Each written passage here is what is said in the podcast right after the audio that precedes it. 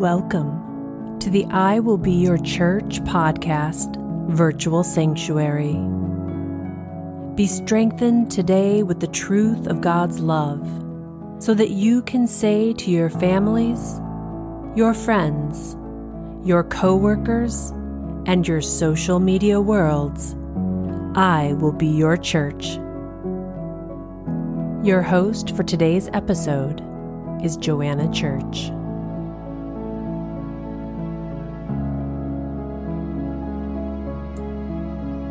There's this idea in the world right now that if you aren't cursing someone whose ideology or political or religious beliefs are different from yours, or that you consider harmful, that you are somehow endorsing those beliefs. It's even become in vogue to wish death on each other Looking around the news and my social media feeds, that's pretty much what I see. We are all just cursing each other. And I have one question today How's that working out for us? I wonder what would happen if, for just one day, instead of cursing, we started blessing each other, praying for each other and for our leaders and for our enemies. I know, I know someone's listening asking, how does blessing and praying for people change anything in this world? And if I'm blessing or praying for someone who I feel is harmful to me or others, it feels like an endorsement of them. And I don't want that. Well, I think part of the reason that we feel this way is that we have lost the belief that our words have power. I mean, yeah, we know that wealthy people, world leaders, celebrities, their words seem to carry power. But I wanted to remind the rest of us that our words have power too. I really like that quote that says, Be the change you want to see in the world. And all I can think is cursing each other doesn't seem to be changing anything. I wonder what would happen if we started blessing each other.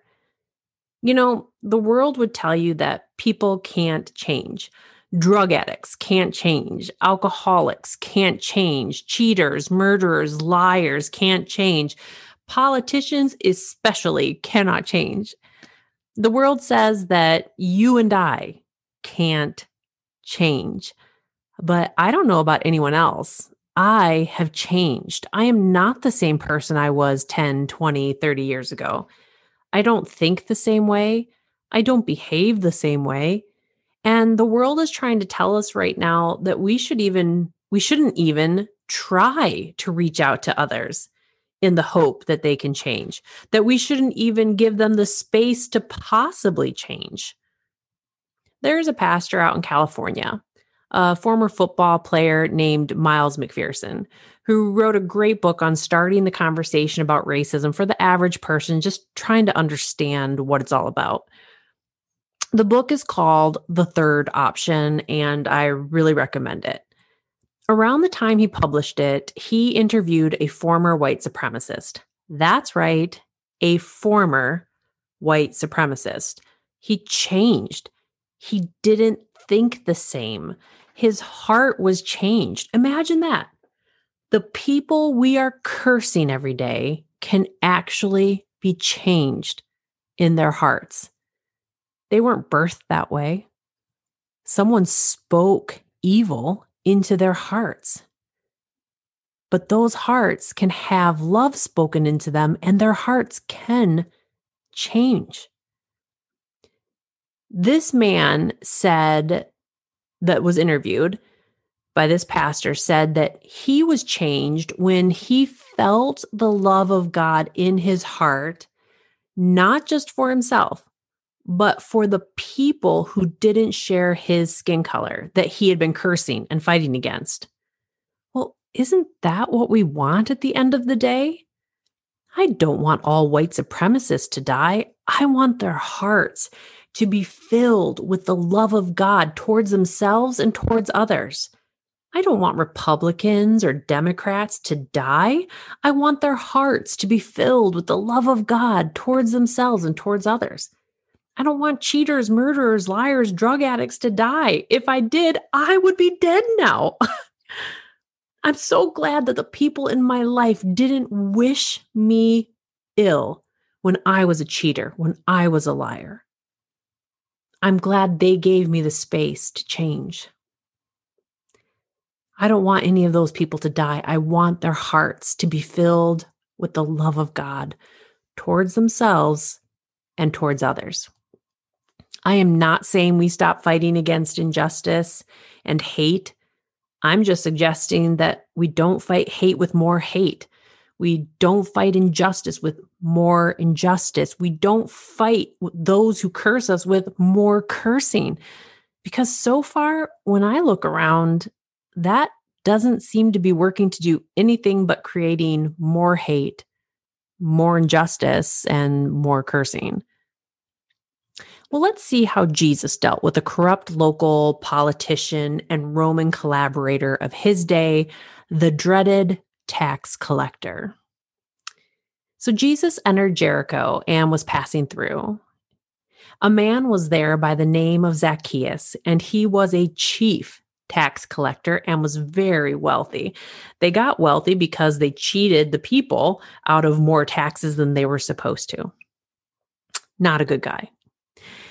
He wanted to see who Jesus was, but being a short man, he couldn't because there was a big crowd surrounding Jesus. So he runs ahead and he climbs a sycamore fig tree to see him since Jesus was heading that way. So when Jesus reached the spot, he looked up and said to him, Zacchaeus, come down here immediately. I must stay at your house today. So he came down at once and welcomed him gladly into his home. Now, all the people, this great crowd of people, saw this happen and they began to mutter, He has gone to be the guest of a sinner the guest of an evil politician, this evil tax collector, this Roman collaborator. Why would Jesus go be a guest at his house, which was a great honor then? I think we've all heard the muttering of the crowds these days. Well, I don't know what happened in that home that day, but the Lord had a profound impact on Zacchaeus' life. And how do I know this? Because after Jesus went into his home, broke bread with him, and spoke with him, Zacchaeus stood up and said to the Lord, Look, Lord, here and now I give half of my possessions to the poor, and if I have cheated anybody out of anything, I will pay them back four times the amount. Jesus said to him, Today salvation has come to this house because this man, too, this tax collector, this sinner, he is also a son of Abraham, or we would say today, he's a son of God. So even in his sin, salvation can still come to him. Jesus went on to say, For the Son of Man came to seek and to save what was lost. So, what if Jesus had walked past that man because the crowd said that he should curse Zacchaeus and not associate with him?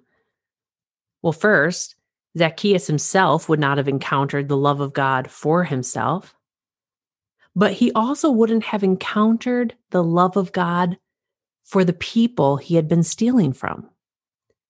He would never have given his possessions away to pay back with interest those he had cheated. So that same crowd who was cursing Zacchaeus and hoping Jesus would curse Zacchaeus too ended up being the very people that were the recipients of his changed heart.